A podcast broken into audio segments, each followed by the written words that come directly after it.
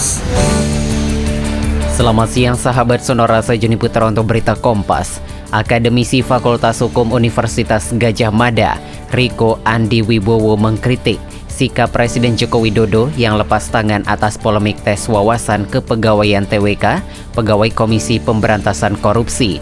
Menurut dia, Jokowi selama ini hanya kencang soal urusan kecil seperti menjadi saksi pernikahan influencer, namun polemik T W K pegawai K P K justru lepas tangan. Tidak hanya itu, Rico juga membandingkan dengan peristiwa lain yang dilakukan Jokowi. Misalnya, ketika Jokowi menelpon Kapolri Jenderal Pol Listyo Sigit Prabowo untuk memberantas pungutan liar di Tanjung Priok, Jakarta Utara beberapa waktu lalu.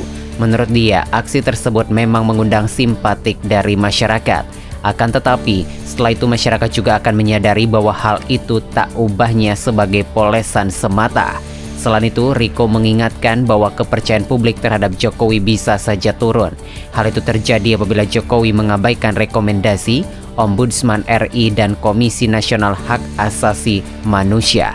Adapun T W K pegawai K P K dilaksanakan sebagai syarat alih status pegawai menjadi aparatur sipil negara sesuai dengan ketentuan Undang-Undang Nomor sembilan belas Tahun dua ribu sembilan belas. Demikian saya Juni Putra untuk berita Kompas. Kembali ke program selanjutnya. Demikian berita Kompas.